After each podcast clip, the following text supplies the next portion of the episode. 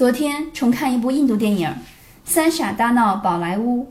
电影中重复讲了一个观点，那就是不要考虑和周围的人竞争，而要选择在你喜欢的领域做到卓越，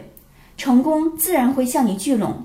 我呢，从小就不喜欢跟别人竞争，也讨厌各种排名，更喜欢和自己做比较。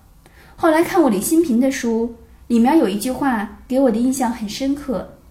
自然界没有任何一朵花要和周围的花比美，它们永远都是开出自己最美的样子，呈现给这个世界。如今我成为一名培训师，在这个行业里，如果你想要做到优秀，就要不断的去学习，只有走在大家前面，成为先知，才会有资格向别人传授知识。也许观点没有对错，世界上也没有唯一的真理。